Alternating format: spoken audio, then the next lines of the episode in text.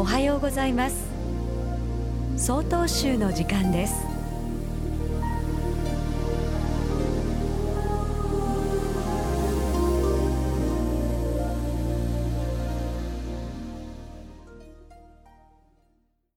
おはようございます。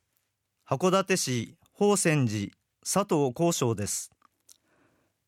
ある俳優がデビュー当時笑いながら怒る人という奇妙な芸をしていました。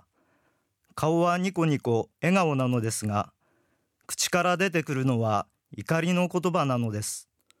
そのテレビの画像を見て表情と言葉のアンバランスさに妙な違和感を覚えました。やはり笑顔からは優しい言葉が出てくるのが自然でありそれは相手の心を和ませてくれます。私たちの町ではオアシス運動と称して挨拶運動を展開しています。オアシスのおおはようございますあありがとうございますし失礼しますすすみませんこれらの言葉を日頃から言えるように心がけようという運動です。最近は無縁社会と言われるように人と人との結びつきが希薄になってきています。隣同士でも同じ地域内でも挨拶をしないという人が多くなりつつあります。挨拶とは言葉を交わす人と人をつなぐことなのです。そこで大事なことは何においてもまず笑顔。こうすると出てくる言葉口調も必ず和やかな感じのいいものになります。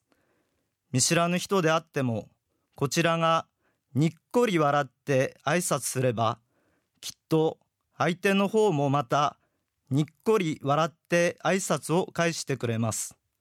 そうして次第に知り合いとなり心が通っていくのですから挨拶ということが生きていく上でとても大切だということになります。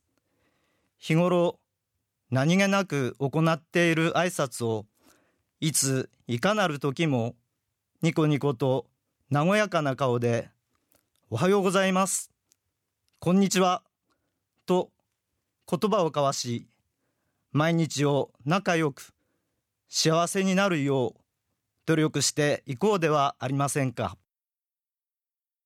ただいまのお話は函館市宝泉寺。佐藤幸章さんでした。この番組に対するご意見ご感想をお寄せください。